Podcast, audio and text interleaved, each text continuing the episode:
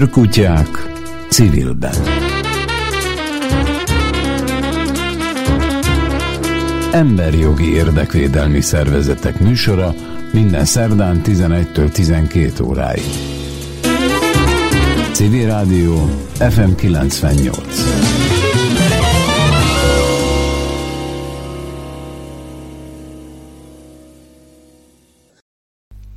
Üdv mindenkinek, én Lőrinc Marcel vagyok.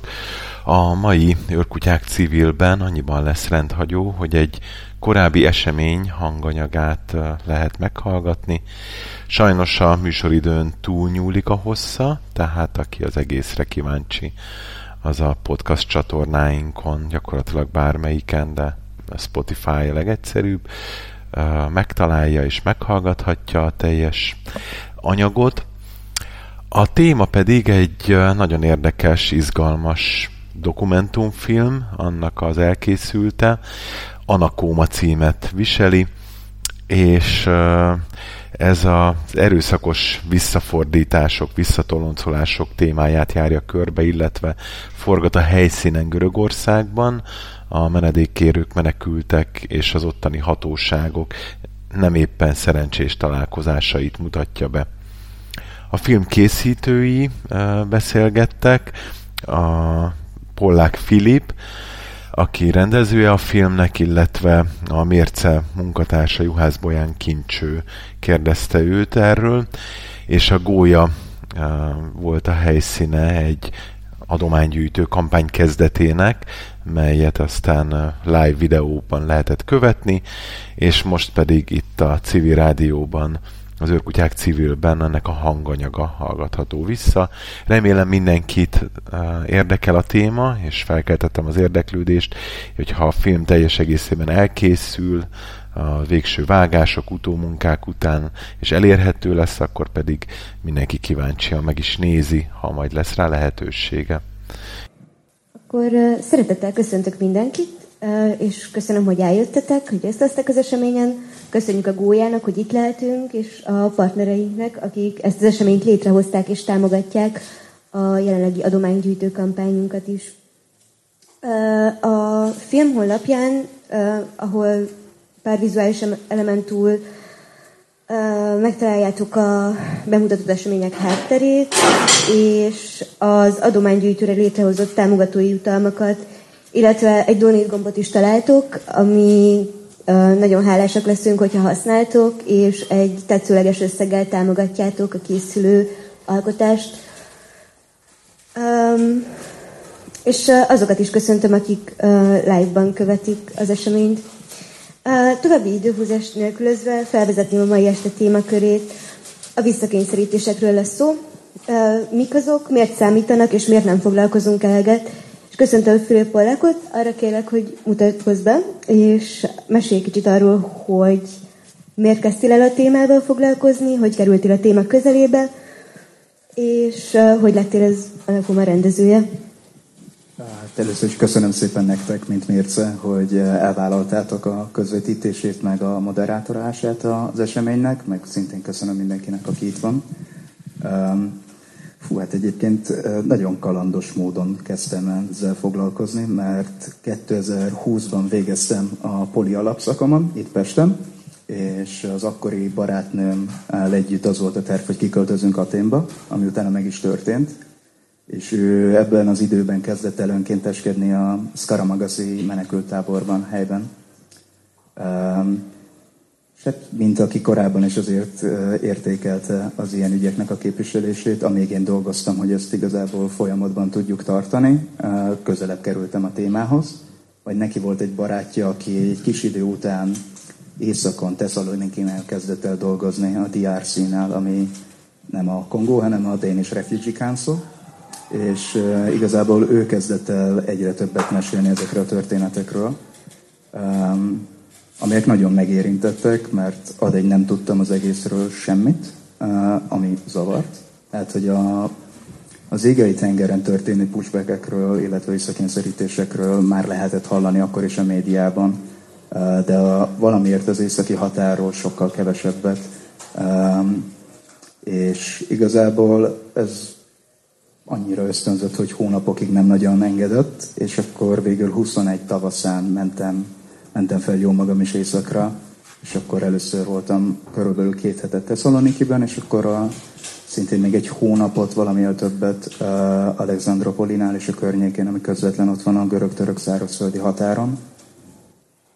Majd utána, sokkal később, júliusban kerültem át utána ugyanennek a határnak a törökországi szakaszára. Úgyhogy így. És megkérhetek arra, hogy um, mondd el ezt, hogy mit jelent konkrétan az, hogy valakit visszakényszerítenek, illetve mit jelent ez az égai tengeren, és mit jelent északon? Hát a visszakényszerítések definíciójában úgy, hogy ott ül Gál Balázs, a Helsinki Bizottság érdekérvényesítő asszisztense, szerintem is sokkal jobban és összeszedettebben tudja elmondani, hogy ez mennyi mindennel jár. De végérvényes egy nagyon egyszerű történet, tehát rengeteg szabályozás és jogi eljárás létezik ahhoz, hogy hogyan kéne kezelni migrációt, illetve menedékkérelmeket, és a visszakényszerítések során azt látjuk, hogy az összes fel van rúgva. Tehát, hogy mindenféle jogilag létező biztonság vagy regulatíva, amely szabályozná, gyakorlatilag oldalágon el van hagyva, és egy végletesen barbarisztikus eljárás során az embereket azonnali hatállyal kitoloncolják, anélkül, hogy lehetett volna bármelyfajta lehetőségük ahhoz, hogy egyetem beadjanak egy menedékeli kérelmet, vagy egyáltalán közelébe kerüljenek olyan helyekre, ahol ezt egyébként aktívan megtehetnék, vagy hogyha olyan helyeken is vannak például tartva mintelás, például rendőrőrsök, nincsen lehetőségük arra, hogy valóban tudjanak menedékkérelemért fordulni, vagy legalább letelepedésért, vagy tehát, hogy a, az ügy elbírálása sem történik meg. És hogy válaszoljak a kérdésnek a második szakaszára.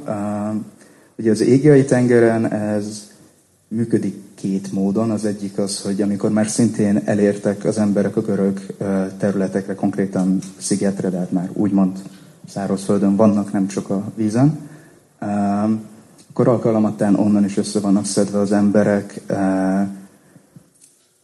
igazából rá vannak pakolva egy katonai vagy partvonali partőrségi hajóra, amely után ebből a nagyobb hajóból le vannak rakva a hajó mentőcsónakjára, ki vannak vezetve ezzel a mentőcsónakkal épp a török felségvizeknek a határáig, és vagy ott hagyják, vagy igazából egy pár ilyen cikcakozó hullámmal épp betolik a török területre, és többé nem az ő problémájuk. Ezeket néha driftbacknek is nevezik például angolul, amely nem egy szép történet, és ugye a másik az az, ami mielőtt még egyáltalán odaérnének a görög szigetre, már amikor görög felségvizeken lenne a víz, a hajó, már akkor elkezdik szintén vagy hullámzásokkal, vagy intervációkkal, vagy egy-két esetben, de azt láttuk, jelzőlövésekkel eltéríteni a hajót. Hát a tengeren történő pushbackeknek, illetve visszakényszerítéseknek legfőképp abból áll a megvalósítása, hogy az embert a természeti elemekre hagyják, amely ugye teszem azt például télen az égei tengeren nem igazán jósol túl sok jót az embernek, aki benne marad ebben a hajóban, a csónakban. És ezzel szemben, amivel a filmünk is foglalkozik, és ami a szárazföldi határt illeti, technikailag nem csak a természet elemén keresztül hozzák az embereket borzalmas sorsok kitettségének, hanem aktív okozói minden körülménynek a fennállásában, illetve kialakításában ahhoz, hogy ez úgymond a lehető legrosszabb fizikai test és lelki állapotba juttassa az embert, aki megpróbálott átkerülni a határon. És erről a filmünk egyébként nagyon részletesen mesél, mert szerintem az első négy fejezet szedi azt össze, hogy hol indul el az ember útja, mi történik azután, hogy belép a görög államhatár területein belül, ki szedi őt össze, kik azok az emberek, akik egyáltalán eljutatják ezt az információt a rendőrséghez, majd utána a rendőrség hogyan jár el, vagy esetleg a hadsereg hogyan jár el, mert ő is részese ennek úgymond a határzóna védelmének. Ezt nagy idézőjelben rakom most azért ebben a helyzetben. És Az emberek vagy egy rendőrőrsben találják magukat, vagy valamely fajta másabb informális uh, fogdában, amiről majd szintén a film majd részletesebben kitér, de nem kell ennyire belemennünk. Um, megfosztják vagyonjaiktól, megfosztják őket bármely fajta eszközeiktől, amiket magukkal vittek, powerbankek, telefonok, ékszerek, stb. stb.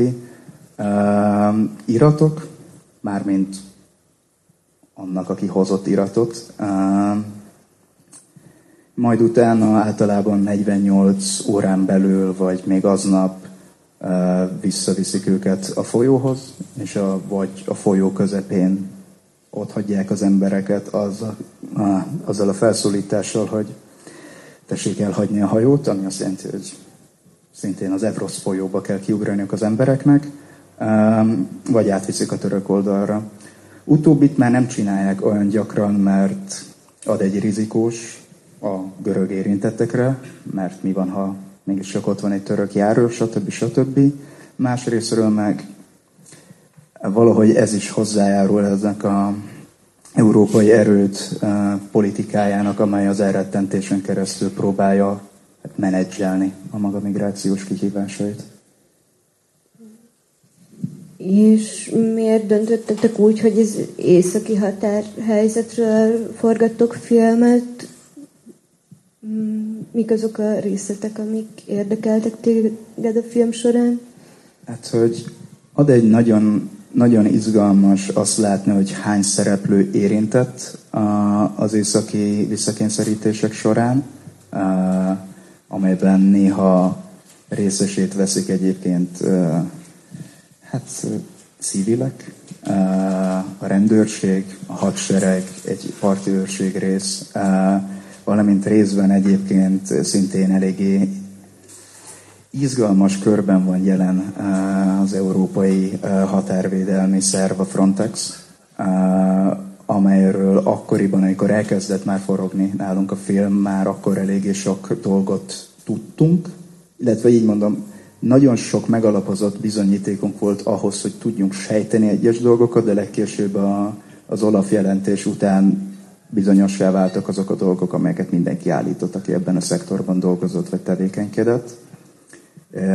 És emellett Evrosz meg egy végtelenül sajátos határvidék. Tehát nem csak, hogy egy rettenetesen erős és gyors folyóval van dolgunk, de egy olyan folyóhatárról, amelyhez időközben épült egy kerítés is, amely közelebb áll egy valós falhoz, mint egy kerítéshez. Nagyon meghatározó törésvonala egyébként minden európai migrációs válságtól mentesülve a görög-török konfliktusnak, valamint azzal, hogy jelenleg tudtommal, és is tudom, még meg kéne nézem, de tudtommal az egyedüli olyan határszakasz az európai külemekben, ahol, ahol egy több mint két kilométerig a belföldre kinyúló katonai külön zóna van, amely azt jelenti, hogy nincsen közbenjárása újságíróknak, civileknek, vagy bárki másnak, aki nem a hadsereg vagy a, vagy a rendőrség. Ami miatt nem is volt egyszerű forgatni.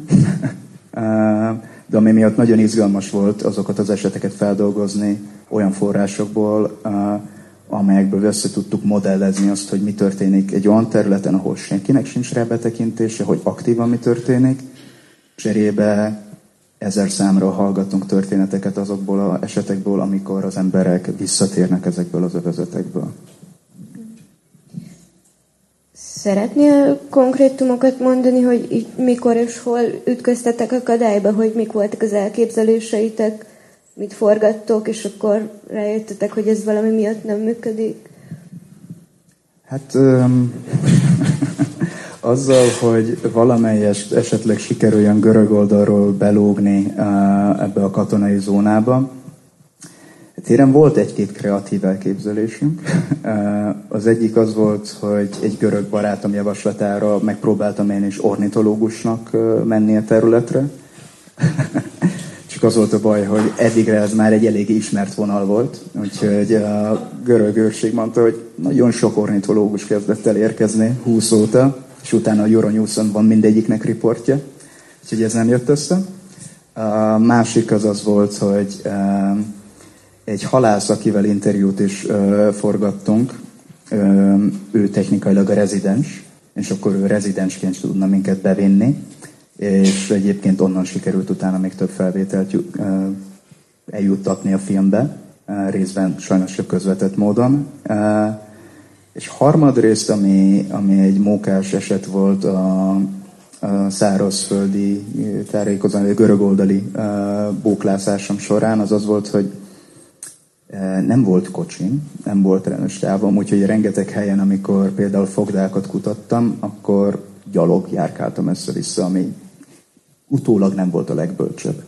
Um, és például Porosznál volt egy, egy az ilyen informális fogda, amiről nagyon sok riportot kaptunk, és amelyet uh, mint egy nagyon jó kutató, akit sikerült interjúlni a filmünk során, Lena Karamanidou, valamint a Forensic Architecture uh, rakott össze elég vizuális bizonyítékot, bizonyítékot ahhoz, hogy azonosítani tudják, hogy valóban ebben a, ebben a poroszi fogdában történnek ezek az esetek.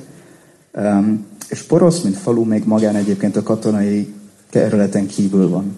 Viszont olyan szempontból át lett szabályozva, hogy ez az egy szóban forgó ingatlan már hirtelen átkerült a katonai zónába. Úgyhogy amikor én megjelentem azzal, hogy hello, jöttem körbenézni, akkor a, a hadseregnek ezzel úgy másabb elképzelései voltak, és akkor onnan kerültem a a Fereszi eh, rendőrfogdába, és akkor még egy pár óráig kihallgattak. De, de személy szerint egyébként atrocitás, hogy semmi egyéb engem amúgy nem ért, amivel nagyon szerencsés vagyok. Meg ügy sincsen ellenem, de például a, egy holland stáb a, a Viprótól ezt egy kicsit nehezebben viselte, mert náluk ki kellett törölni ugye ad egy minden felvételt, ami onnan ment, valamint azt hiszem érkezett is ellenük egy, egy eljárás, ezt most nyomon kéne tartanom, hogy ez hol tart. De az ügy veszélye az, hogy eléggé erős vádak tudnak beérkezni, hogyha eléggé felbassza úgymond az ember a görögök agyát. Tehát például kémkedés az egy eléggé erős vád, amely ennek fejényében is egy eléggé szigorú büntetést húzza maga elő. Tudtommal nincsen erre vonatkozóan létező marasztaló ítélet, de vádoskodások már történtek. És igazából szeretném, hogyha egy kicsit beszélnénk a filmről is, és ehhez színpadra fogom hívni Mátét, aki a film zenéjén dolgozott, és akkor, akkor most be, belehallgatunk ebbe egy kicsit. Um, System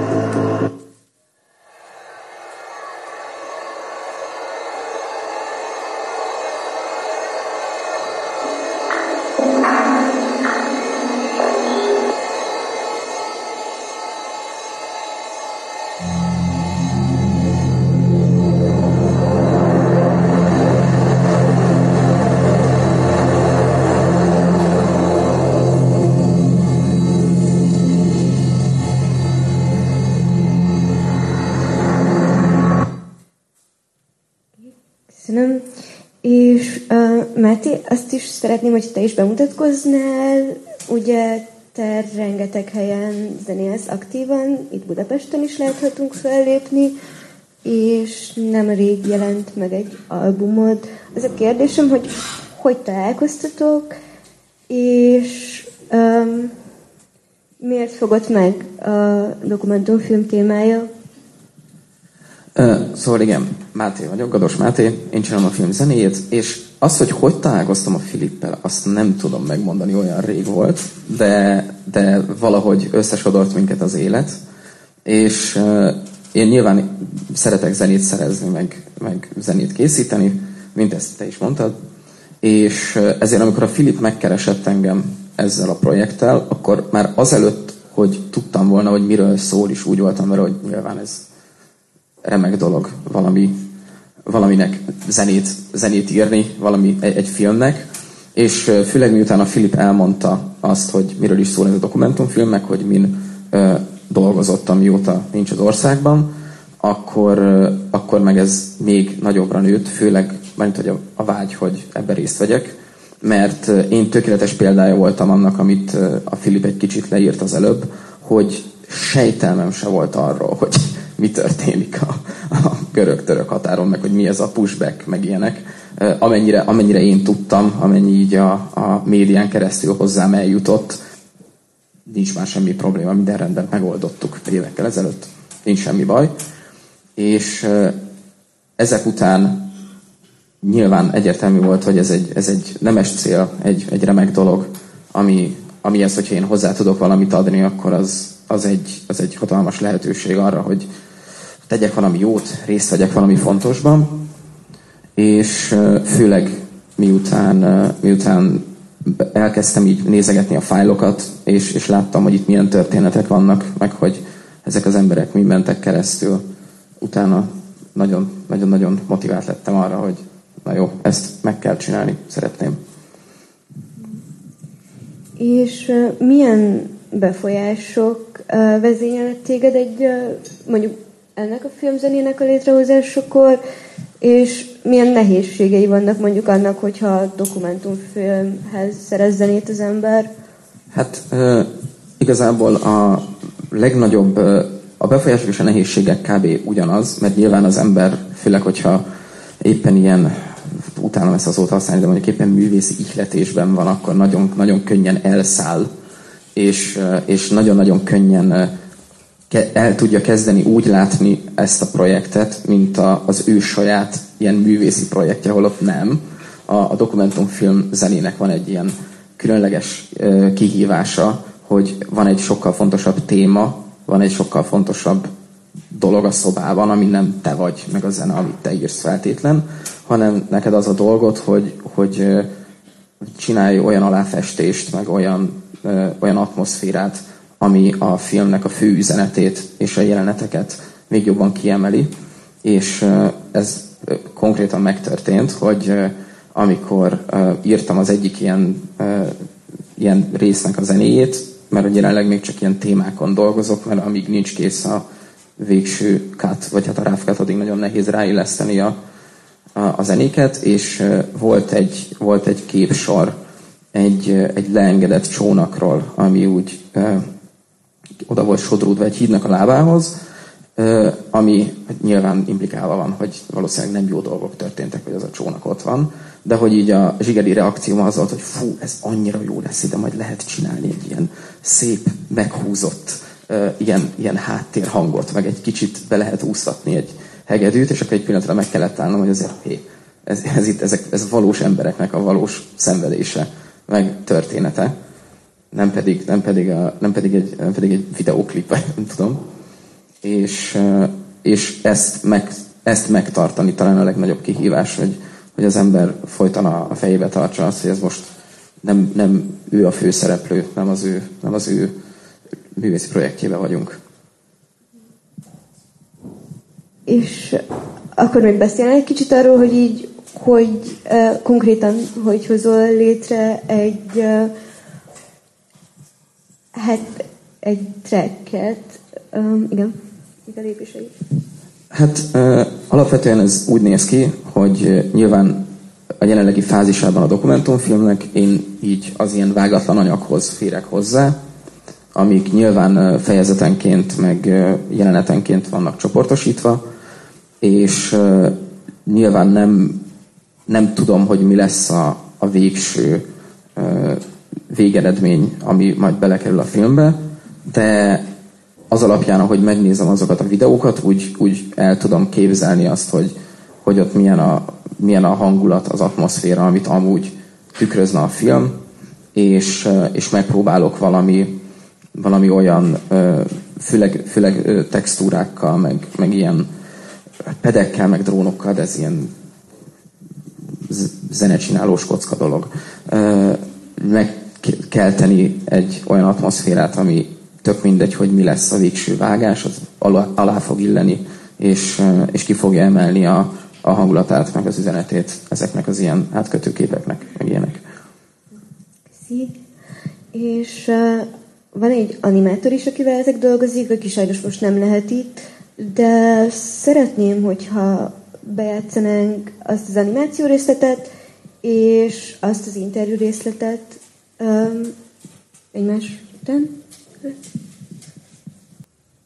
I think most of them have experienced that, that they they try to cross the borders more than once, and uh, the first times were not uh, successful, and they achieved that in like a fifth or seventh time. Um, one person told me that they tried to cross the border for like uh, 15 times. Köszi. Um, és akkor itt igazából lesz egy ilyen kérésem, hogy ti mutassátok be Réket, és uh, ha mesélnétek arról, hogy hogy találkoztatok, miért kezdtetek el vele dolgozni, és uh, hogyan indult be ez a folyamat? Um, egy dolog még előre, egyébként ezt az animációt konkrétan egy másik animátor készítette, az Alina Kare, uh, akinek innen is nagyon szépen köszönjük. Ővele egyébként az osztrák partnerünknél találkoztunk az Altangrundnál, ahol megengedi nekünk, hogy gyakorlatilag használjuk a termet irodahelyiségként, valamint közeljövőben egyébként szintén eseményrendezvényként, vagy helyszínként. Um, de a Rékával is egyébként szintén ugyanitt uh, sikerült felvenni a kapcsolatot, és ő Szerintem már egyébként legalább hat éve jelen van különböző projektmunkák mellett. Egyébként ő is innen Pesten kezdte a maga karrier útját, ő Momén végzett, és most pedig az Angevantén Bécsben csinálja ezt a részét. Úgyhogy projektben magyar érintettségből így hárman vagyunk, de azért vettünk fel eleve a kapcsolatot animátorokkal, mivel ahogyan azt imént is említettem, nagyon nehezen tudunk bemutatni olyan helyzeteket, amelyekhez nekünk nincs hozzáférésünk a területhez. És nem, nem tudjuk módját állítani, hogy ezeket a dolgokat valamely más módon vizuálisan megalkotjuk. Úgyhogy az, az a jelenet rész, aminek az Alinának a, a bejátszását láttuk az imént, az egy olyan sajátos eseményről szól, amelyről eddig nagyon külön módú feljegyzés sem nagyon született. Legtöbb esetben egyébként azért, mert az emberek félnek, és az emberek attól is félnek, hogy azon túl, hogy a görög hatóságok hogyan viszonyulnának ahhoz, hogy őket be, beazonosítanák egy adott történethez, helyenként a török uh, hatóságoktól is tartanak. És ez azért azért probléma, főleg az utóbbi, mivel amikor az emberek visszaérkeznek úgymond Törökországba, és ott van velük felvéve egy interjú erről az esetről, akkor az ember mm, nem igazán jó szándékkal kezd el mesélni uh, olyan eseteket, amelyek érintenék például a török zsandarmát. Elnézést. És ehhez nagyon-nagyon jó jött nekünk az, hogy az Alina, aki egyébként korábban főleg grafikusként és hát animációval direkt nem foglalkozó személyként egyébként szintén csak inspirálódott a film történetétől, és nagyjából szinte valamivel több mint egy hónap alatt összerakott nekünk több mint négy perc animációt, ami 30 FPS-ben brutális. Úgyhogy hatalmas tisztelet neki is. És elnézést, mi volt a másik kérdés, hogy mi kinek a bemutatása? Uh, hát a következő kérdésem az igazából ez, amiről már egy kicsit elkezdtél beszélni, hogy ugye egészen súlyosan traumatizált emberek az alanyaitok sokszor, uh, akiknek teljesen, tehát hogy egyébként uh, valós félelmük, a,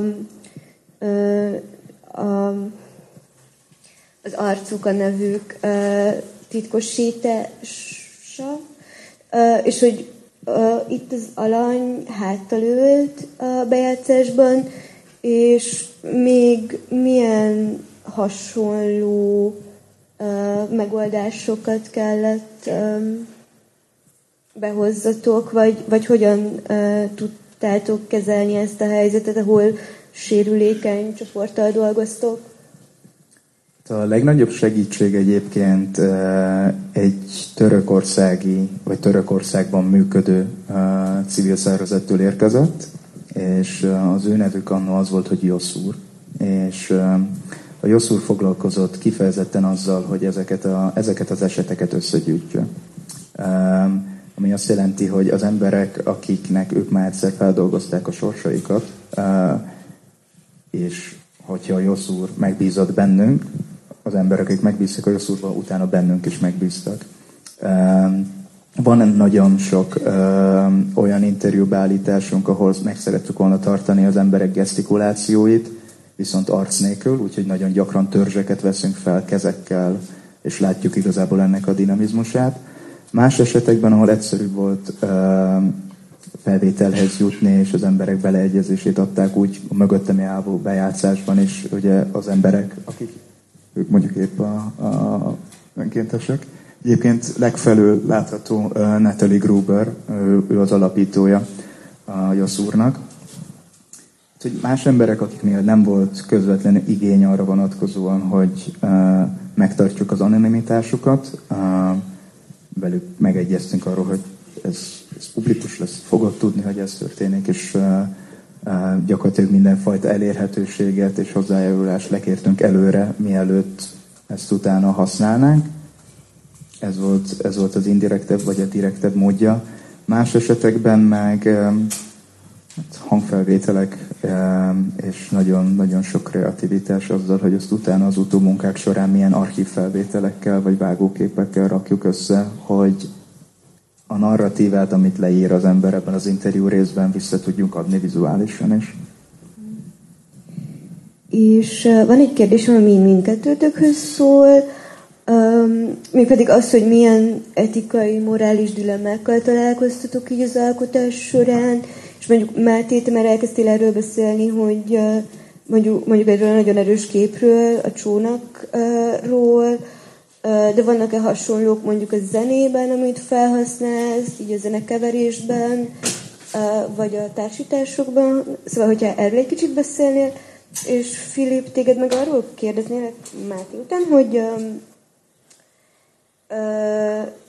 hogy igen, hogy, hogy tudjátok azt kikerülni, hogy ez ne, a, ne egy nyomorpornó legyen, tehát hogy itt azért szélsőséges helyzetben lévő embereket mutat, visztek színre, és hogy ez hogy, lehet, hogy maradhat etikus. Uh, igazából örülök, hogy te mondtad ki először ezt a szót, hogy nem nekem kellett, de igen, hogy nyilván ebben sajnos benne van a, a minden ilyesmivel foglalkozó témában sajnos benne van a, a, a nyomorpornónak a, a megjelenése. Ö, és hát engem személy szerint a zenében alapvetően ez azon a téren érint, amit már egyszer felhoztam, hogy, hogy, hogy ne úgy lássam ezt a dolgot, hogy, hogy fú, ez egy milyen drámai kép lesz a lengedett csónakkal, és mennyire, mert, mert, és mennyire jó lenne valami szép drámai zene alá, mert az már eléggé súrolná a határát sajnos a nyomorpornónak, hanem hogy, hogy megőrizzük azt, hogy, hogy, ez, hogy ez miről szól. Illetve a, a másik az az, hogy ami, amivel legalábbis én személy szerint beleütköztem, hogy nyilván próbál az ember egy, egy így hangulat képet létrehozni, és nyilván Törökországban, meg Görögországban vagyunk, de hogy itt nagyon könnyen elő tud jönni egyfajta ilyen kicsit orientalizáló hozzáállás, hogy például egyszer erről a Filippel is beszéltünk kicsit később, hogy, hogy úgy voltam, hogy volt, egy elhagyatott mecset volt az egyik képen, és akkor én kitaláltam, hogy, hogy majd, majd milyen jó lesz egy ilyen kicsit morajlós hangot csinálni alá, amik közben így a háttérben széttorzítva vízhangzott egy műezzinének, és akkor így egy pillanatra, pillanatra megálltam, amikor az úgy elkészült, hogy amúgy én egy hófehér srác vagyok, aki hajnali kettőkor egy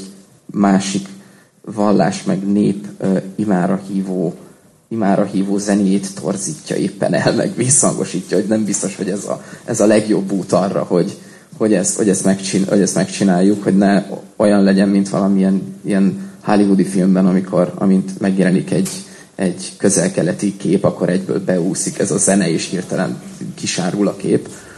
És, és, és hogy ennek a, ennek a határnak a megtartása, hogy, hogy egyszerre legyen valamennyire autentikus, és ilyen a képbe, de közben ne, ne legyen nagyon ilyen, ilyen, ilyen sablonos, meg ne legyen egy ilyen monolitként kezelve, hiszen ezt a Filip mondta nagyon jól, amikor erről beszélgettünk, hogy ez itt igazából embereknek a történetéről szól, mert a nap végén emberek szenvednek emiatt, nem pedig tehát nem egy ilyen nagy blokk. Én is nagyon köszönöm egyébként a kértést, mert nagyon releváns. Egyébként elügyben még a Mátéhoz Margó abban közösen megegyeztünk, hogy nem lesznek műőrzéntorzításos énekek.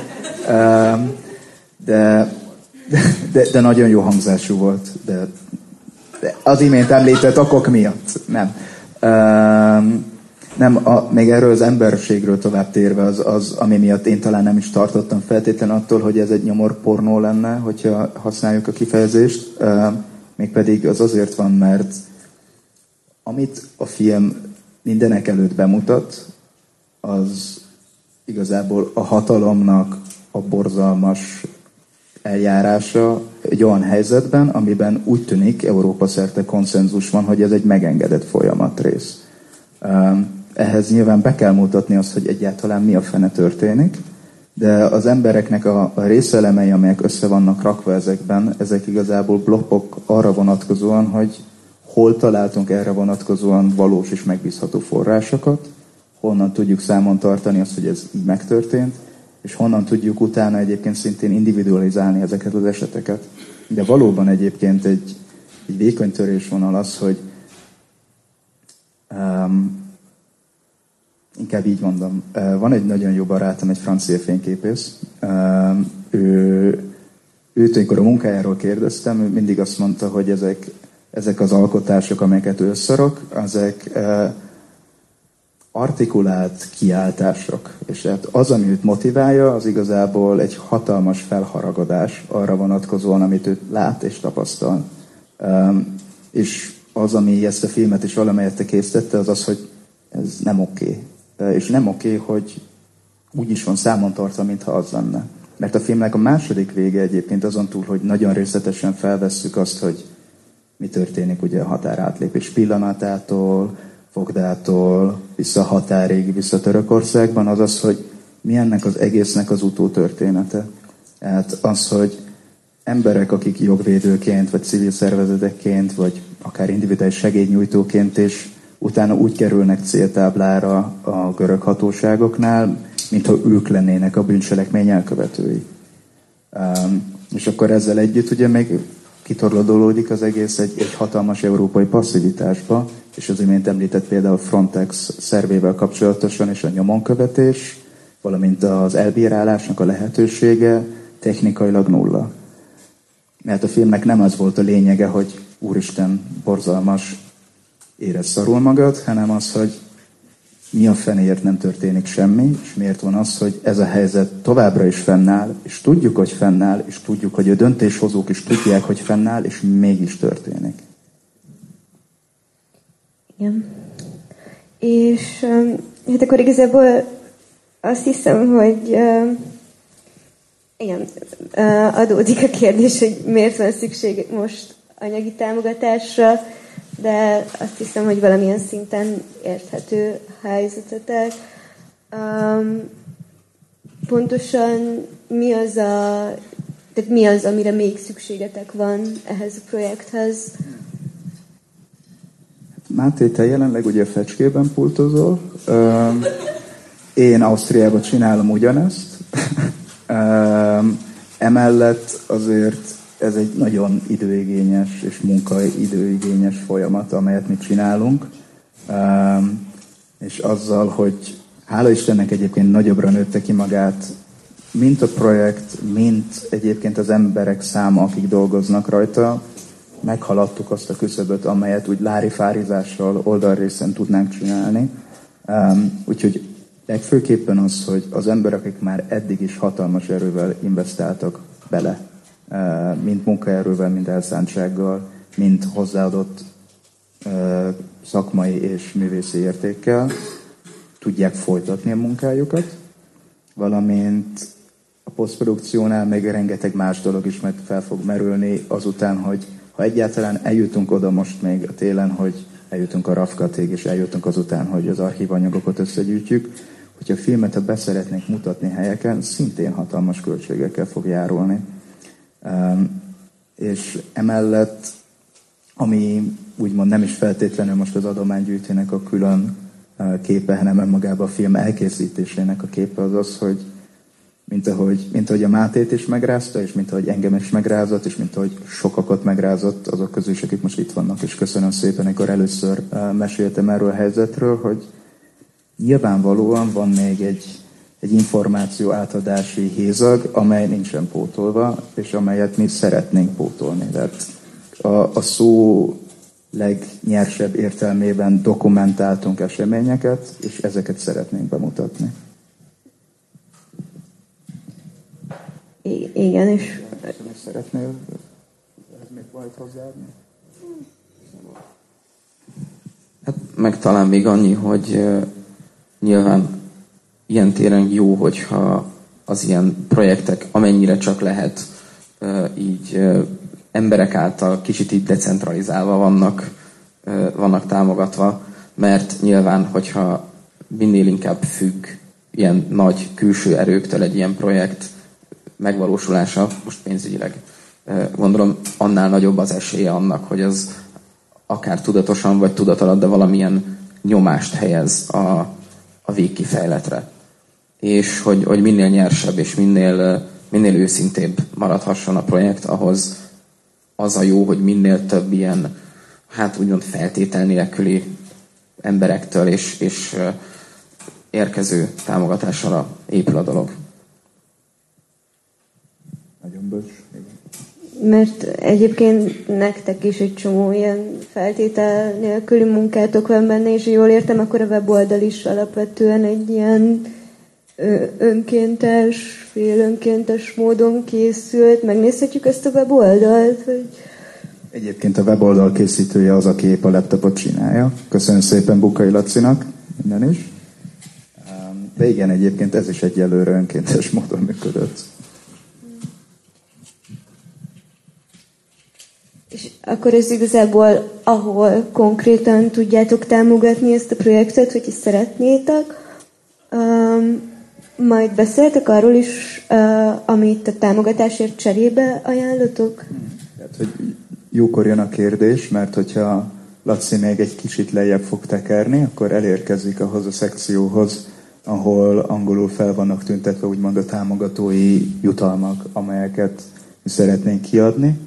Um, és akkor különböző értékben tud az ember különböző, hát, jutalmakat igazából megszerezni, és ezeknek a, ezeknek a jutalmaknak szerintünk van értéke, mert ezeket exkluzívan csak ezekben a részben adjuk ki, de hát Máténak is például a teljes albuma szintén egy ilyen elérhető talomként lesz jelen. Emellett egyébként meg fog jelenni a Máténak erről egy albuma, de az nem lesz a teljes.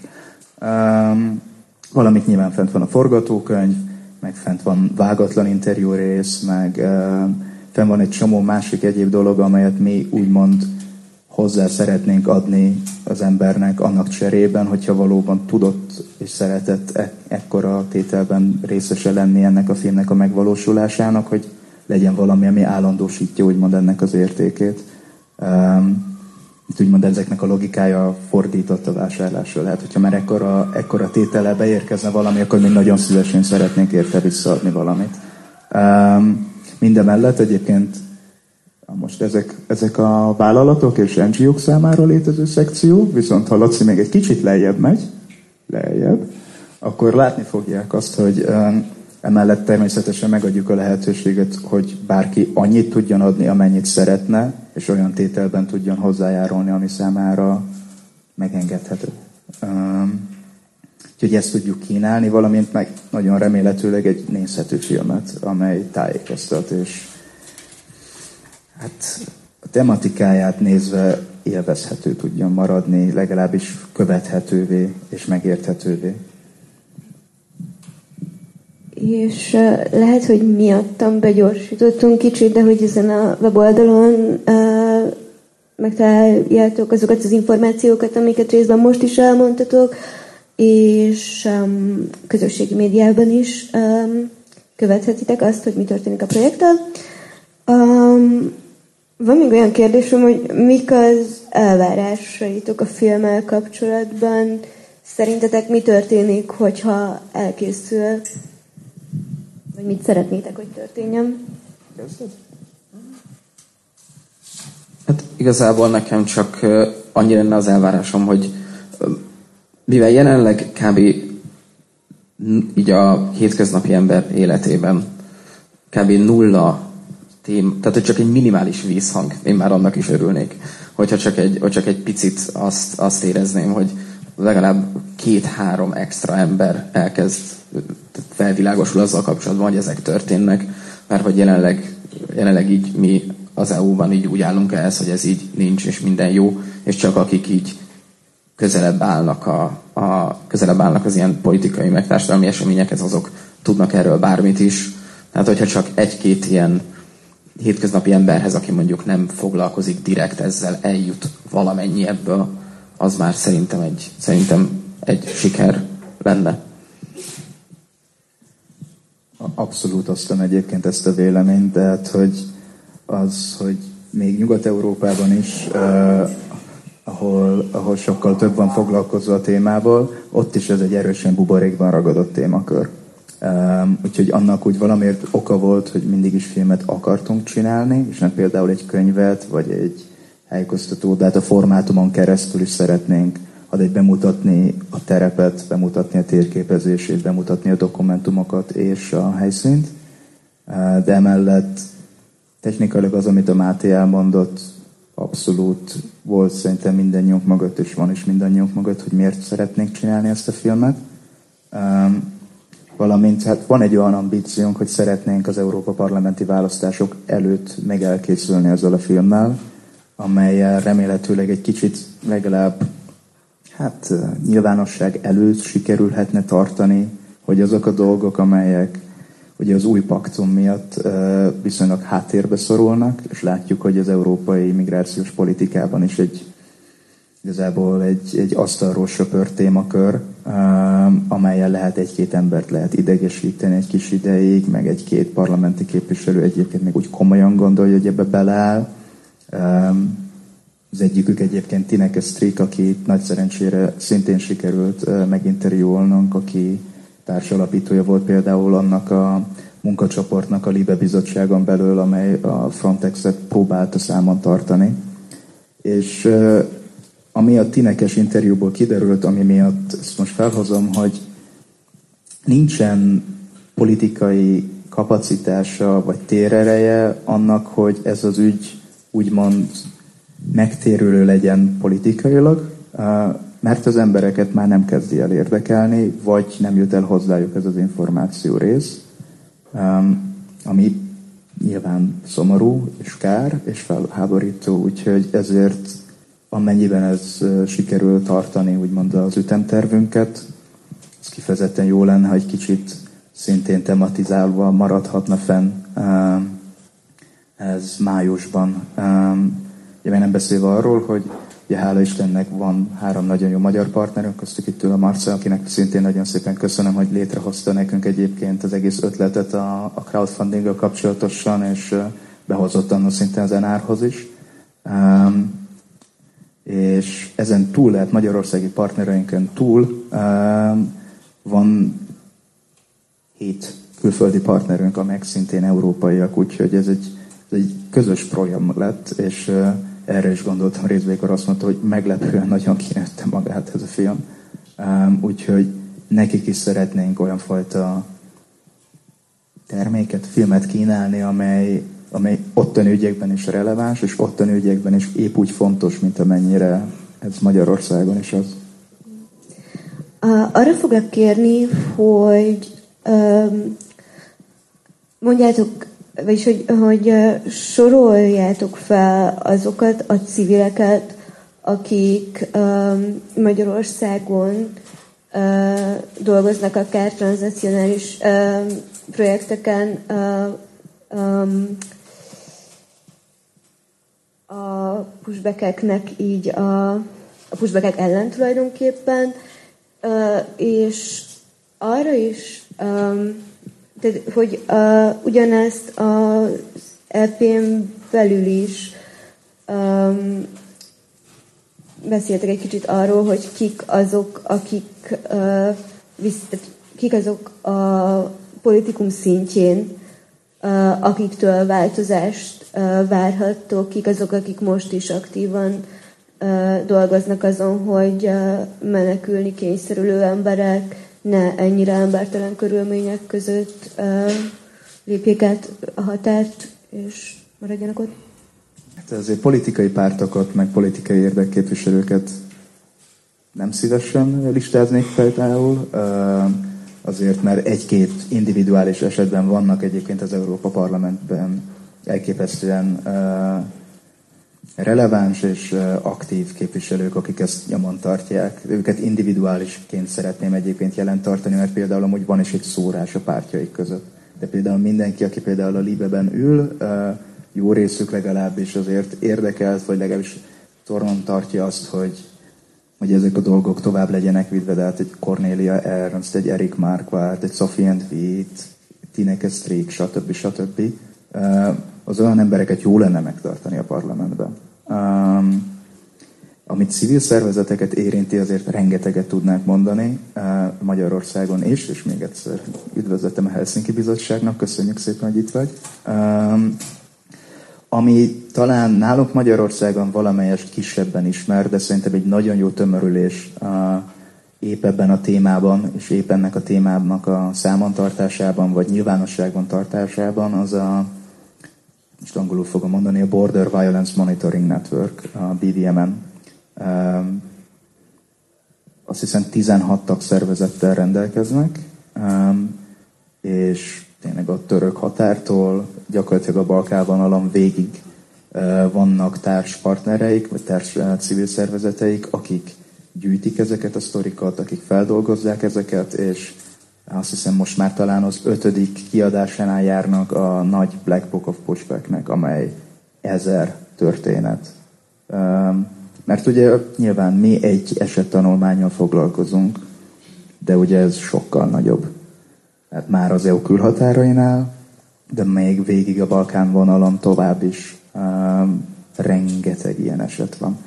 Hát, hogy ezért tényleg mai napig uh, meghökkentő uh, számomra, hogy ez, ez így létezik, és uh, létezve, engedve van, hogy létezzen. Sőt, azt hiszem most egyébként az osztrák uh, FPÖ-nek a, a fiatal jufingje kvázi adott ki egy olyan briefletet, hogy legalizálni kéne a visszakényszerítéseket. Tehát emiatt talán érdemes bemutatni, hogy ez miből is áll, hogy mi mindent szeretnénk ezzel kapcsolatosan legalizálni. És azt hiszem, hogy az utolsó kérdésem az, az lenne, illetve utána kinyitnám a kört a közönségnek, Uh, szóval az az lenne, hogy így ti most már nem alkotóként, hanem civilekként és aktivistáként mi az a minimum, amit elvártok az EU-tól, akár a választások fényében, így a visszakényszerítések és a Frontex kapcsán? Igazából elég egyszerűen az, hogy mi lenne, hogyha nem csinálnánk ezt. Tehát, hogy nem lenne egy sokkal élhetőbb út az, hogy, hogy eleve nyilván hosszú távon az lenne, hogy eleve meg részt a probléma megoldásában, ami miatt elindulnak az emberek. Mert senki nem kell fel jó kedvében reggel is ugyan vele, hogy kockáztatom az életemet a, a török-görög határommal. Nyilván a, a problémák megoldása így de ezek ilyen nagyon, egy, nagyon egyszerű válaszok, de sajnos ez a, ez a valóság, hogy, hogy a jelenlegi helyzet borzalmas, minimum legalább beszéljünk róla, ennyi. Hosszú távon meg ne hagyjuk azt, hogy csak azért, mert nekünk kényelmes az, hogy Görögországban az történik, ami történik, azért ne hunjunk fölötte szemet. Mert hogy nagyon könnyű mosni a kezeinket, amikor valamelyik határállam elvégzi a piszkos munkát, úgymond, és akkor mi meg veszekedhetünk ilyen nagyon performatív módon, akár az Európai Parlamentben is néha, hogy így, ez így elnye, meg úgy elnye, aztán közben végig védkesek közt cinkos, aki néma, ahogy mondják. Igazából szerintem nagyon jól és egyszerűen rakta össze Máté, valóban szerintem alapminimumnak kéne lenni azt, hogy azok a jogok, amelyek mellett létezünk, és amelyeken tiszteletben tartás úgymond kötelességünk, döntéshozókra és érvényesítésre is legyen igaz. Um, hát szerintem Máté jól összerakta, ez egy, ez egy nagyon egyszerű kérdés. Ez egy nagyon tényleg létminimumbeli dolog, hogy ezt ne csináljuk, de csináljuk. Nem kéne. Köszönöm. Van olyan, akinek lenne kérdése a közönségbe? Most egy kicsit vívódom azzal, hogy hagyjam, hogy a film 40. percében megtud, hogy mit jelent. Um, megoldom a köztes megoldást. Tehát a film uh, címe egy görög kutatótól inspirálódott, aki az egész összjelenségre vonatkozóan találta meg ennek a görög szónak a gyűjtőjelentésbeli használatát. A szó maga önmagában csak gátat jelent görögül, de ennek a kontextusát majd a filmben. Esetleg megkérhetlek, hogy mikrofonba kérdezd, ha nem nagyon baj. Szóval tudtatok már menekülőkkel is beszélni, vagy interjút készíteni? És akkor az lenne a kérdésem, hogy egyrészt ők hogy reflektáltak a pushbackre, vagy a rendőri erőszakra, másrészt pedig, hogy honnan jöttek is, mi volt, hova tartottak, mi lett volna a céljuk. Köszönöm szépen a kérdést. Igen, de 12 uh, menekültel sikerült interjút felvenni, és ezen belül dolgoztunk azon, hogy ezek lehetőleg reprezentatívak legyenek, amelyek kitérnek nemre, származásra és az adott az adott visszakényszerítés sajátosságára, akármennyire is csúnyan és hülyén hangzik ez, vannak eléggé releváns eltérések az esetekben arra vonatkozóan, hogy milyen emberek milyen erőszakon esnek át, valamint milyen emberek milyen jogi státusszal rendelkeznek már, amikor egyébként megtörténik a visszakényszerítés, vagy még mielőtt egyébként elindulnának. Emberek származási országai, um, ez is egészen vegyes. Um, Nyilván van uh, 12 felszólalók közül azt hiszem négy Észak-Afrikából, Tunézia, Algéria, és egyébként volt még, egyébként most jut eszembe egy, egy, egy palesztin fiatalember is. Ő meg a 21-ben indított offenzív elől tért ki igen, ilyen szempontból ez egy hatványozottan szomorú uh, aktualitás maradt. Ezen kívül pedig zömében szírekkel, és ugye van a bejátszás itt egyébként a, a három fiatalról, akik rács mögött vannak uh, már a diavatai menekült táborban. Uh, hagyhat. Ah, itt van. Szóval van három srác, akik, akik már a diavatai menekült táborban vannak rács mögött, ők afgának, és a három másik felettük lévő srác, ők pedig pakisztániak. Úgyhogy egészen vegyes tételekkel találkoztunk, és emellett egyébként csak annyit, hogy ugye bárkiben ne legyenek arra vonatkozóan illúziók, hogy itt lenne bármelyfajta külön eljárás is, de hát ha szír vagy, ha iraki vagy, ha nem tudom, a bengáli öbölből jöttél, az eljárás teljesen ugyanaz. Lehet, hogy nincsen, faj, nincsen úgymond egy előzetes menekült kérelmi lehetőség felmérése, hanem mindenkivel nagyjából ugyanezt történik. Hova tartottak? Hát általában Nyugat-Európába tartottak, vagy egyébként Görögországba is, és van egy-két olyan eset, ahol konkrétan családi hozzátartozókhoz érkeztek volna, vagy már előre, előre összeszerzett munkáltatói lehetőségekhez érkeztek volna. De zömében a célpont szerintem ebben a rövid távú szakaszában, ugye amikor az ember még úgymond a játszma legelején van, az egyelőre a következő állomás. Tehát az, hogyha utána, még utána két hét múlva esetleg sikerül eljutni Szerbiába vagy Macedóniába, akkor az már jó, de úgy a végcél az, az időzőjeles nagy végcél azért az természetesen Nyugat-Európa, tehát hogy Svájc, Ausztria, Németország, Hollandia. Régebben még több skandináv esetről is lehetett hallani, ez most azért egy kicsit, kicsit lejjebb uh, süllyedt szerintem az elmúlt években. Azok egyrészt köszönöm a nagyon érdekes beszélgetést. Az én kérdésem arról szól, hogy van, fogalmaztok-e meg valamiféle ajánlást, vagy ö, bemutatjátok-e, hogy hogy kéne, hogy történjen egy menedékkérő, egy, egy bevándorló találkozása a határőrökkel, vagy, a, vagy bármi, ami ott történik. Tehát, ha jól értem, nyilván minden akörül forog, hogy ez rossz, ami történik, de hogy pontosan mi lenne a szabályos, mi lenne a humánus eljárás, mi lenne a megoldás, vagy, vagy valamiféle ajánlás elhangzik-e? Abszolút, még pedig egyébként azzal, hogy az igyekeztük összegyűjteni az összes jogot, amelyet sért egy ilyen eljárás, és nem volt egyszerű, mert rengeteg jogi sértés van. Hát, hogy mindig, amikor általában bemutatunk egy részelemet, ami például az erőszak, vagy az, hogy az emberek nem, nem kapnak lehetőséget arra, hogy beadják a státuszukat, vagy olyan körülmények között vannak fogva tartva, amelyek pont, pont, pont, akkor tényleg rettenetesen sok pontot gyűjtöttünk össze, vagy nemzetközi egyezményekből, vagy EU irányelvekből, és akkor vagy, vagy az alapjogi egyezmény, vagy, a, vagy az emberi jogok hartája, amelyek mind dokumentálják azt, hogy mi lenne itt a helyes eljárás. Mert ugye ez, a, ez úgymond az egész ügynek a perverzitása, tehát mi már magunk megfogalmaztuk, mint nagy kollektív, mind Európa, mind tagállam, mint nemzetközi közösség, hogy mi lenne a helyes eljárás. Tehát ez nem olyan, hogy egy ötlettelen verzióba süllyednénk bele, hogy mit kéne most ezzel valóban csinálni. Ennek az összes joga papíron rögzítve van. De nem használjuk és nem kamatoztatjuk. Külön ajánlást, mint olyat én személy szerint nem éreznék azért hitelesnek, hogy, hogy mi azért belehozzunk egy kvázi egy ilyen infomercial-szerű kis videórészt, hogy hogyan kéne menekülteket fogadni ez egy kicsit tájidegen lenne, nem beszélve arról, hogy a fő eset, ugye még egyszer mondom, nem feltétlenül a migráció menedzseléséről szól, mert arról, hogy hogyan lennének elbírálva a történetek, az odáig el se jutunk. Hát, hogy a visszakényszerítések ennek az egész lehetőségét orba írtja.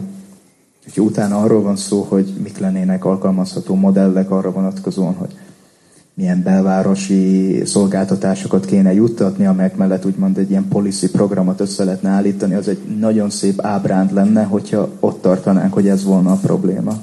De nagyon egyszerű problémákkal találkozunk. Szintén nagyon szépen köszi a beszélgetést, annak ellenére, hogy Filipet már jó ideje ismerem, és hallottam azért a történteket párszor, még így is nagyon sok újat tudtam meg.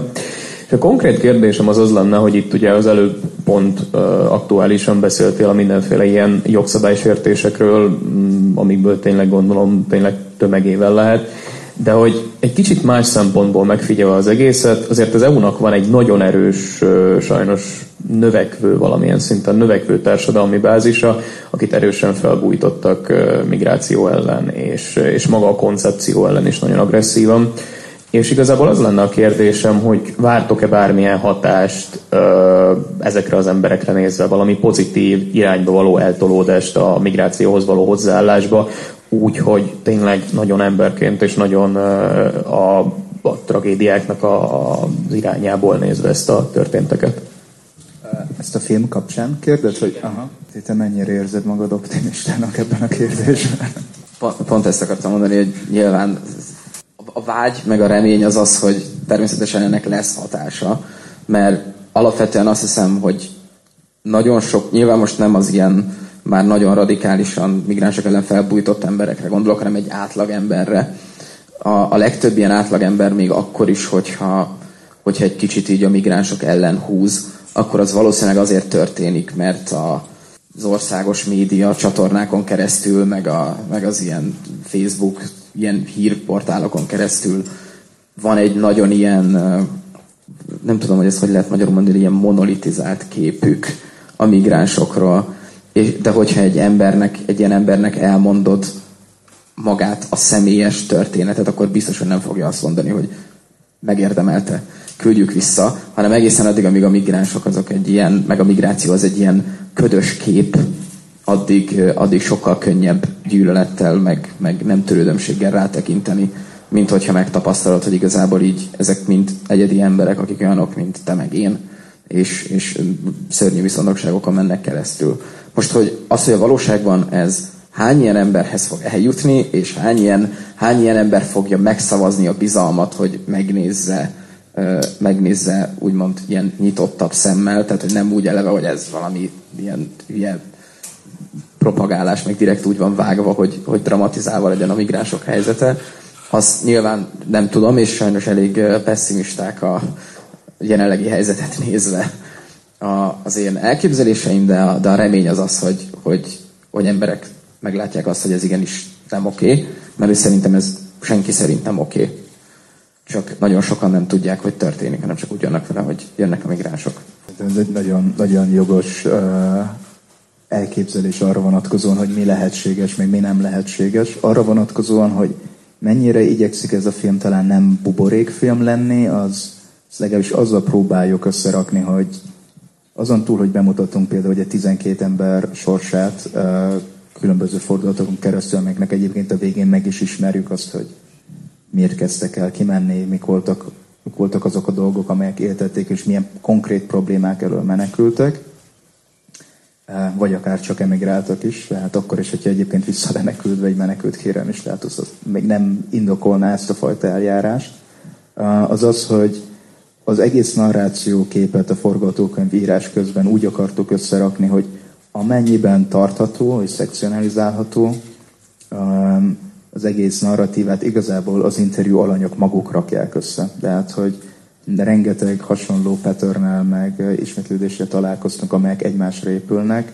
és ugye totálban azt hiszem, nem is tudom pontosan megmondani, de több mint 30 interjút vettünk fel, mert ebben benne vannak szakértők, újságírók, civilek, érintettek, és egyébként lokális emberek is, tehát, hogy a halász, akiről az imént meséltem,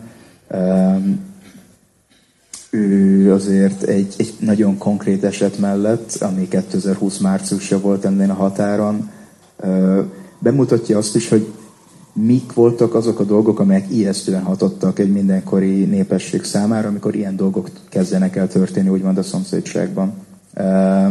És ebben szerintem van egy olyan vált élt reményem, hogy ebben esetleg megvan annak a lehetősége, hogy az az ember, akinek alapvetően egy negatívabb, vagy egy vagy egy némes xenofóbabb véleménye fogalmazódik meg az ügyben, esetleg magára talál egyes kérdésekben, amelyeket helyiek esetenként szintén megfogalmaznak. És akkor azután tálaljuk a történetnek a többi részét. Tehát emi miatt is egyébként néha így nehéz nem elmenni egy kicsit ebbe a nyomasztó pornó irányba, mert mennyire mélységesen adod át azt a történetet, amit valóban ismersz, és aminek az elszenvedőjét mint emberként ismered meg, nem mint, nem tudom, erőszak alany kettőként. Úgy, hogy megtarts nyilván az ember méltóságát, meg megtarts mellette egyébként az individualizmusát, de egyszerre bemutasd azt, hogy ezek dolgok a helyzet mechanizmusától, ami az egész visszakényszerítéseknek a, a folyamatát írja, degradálva van arra, hogy ne is ismerd meg, és ne is tapasztald meg, és amennyiben lehetséges, ne is érdekeljen, hogy ez létezik. Mert ugye amennyiben döntéshozók, és most gondolok itt most nyilván a mi esetünk mellett, főleg a görög kormányra, illetve a régebbi, a régebbi migráció és menekültügyi miniszter a Miterakisnak a kijelentéseire, ugye az egész blogban az a kifejezés, hogy mármint, hogy ember, nem létezik. Tehát ugye létezik az, hogy migráns, létezik az, hogy hibrid invázió, létezik törökországi agressziókeltés, léteznek külföldi behatoló érdekek, de az, hogy egyébként ez egy, az meg egy ember, az nem hangzik el szerintem a migráció kérdésében konzervatívabb oldalról 8 éve. Úgyhogy legalább ezt akarjuk nyújtani. Aztán, hogyha sikerül, az, az nagyon-nagyon jó. Ha nem, akkor igazából az elvárt, nem tudom. Szeretnénk, az biztos, hogy ambíció, és emellett szeretnénk is, hogyha úgymond a, a korábban említett nyers dokumentáció az eseteknek ebben is maradna meg, hogy nézd meg. Ennyi. Köszönöm. Vajon maradtak még kérdések bennetek? Hát, hogyha még maradtak bennetek, akkor ezt felteltitek később, mert hogy akkor talán a színpadi részét az eseménynek um, itt most befejezzük, um, de hogy szerintem még itt leszünk a térben egy darabig, és elköszönök az élő közvetítés nézőitől is, szóval, hogyha tehetitek, akkor támogassátok az anagomiát, támogassátok az alkotókat, és igen, állítsuk meg a visszakényszerítéseket, és szűnjön meg a Frontex, azt hiszem. Köszönöm. Még nem is kéne megszűnni, csak legyen úgy kezelve, mint ahogy bármely más EU-s bizottság részt kezelve van. De, de igen. Jelenlegi formában nem kell senkinek.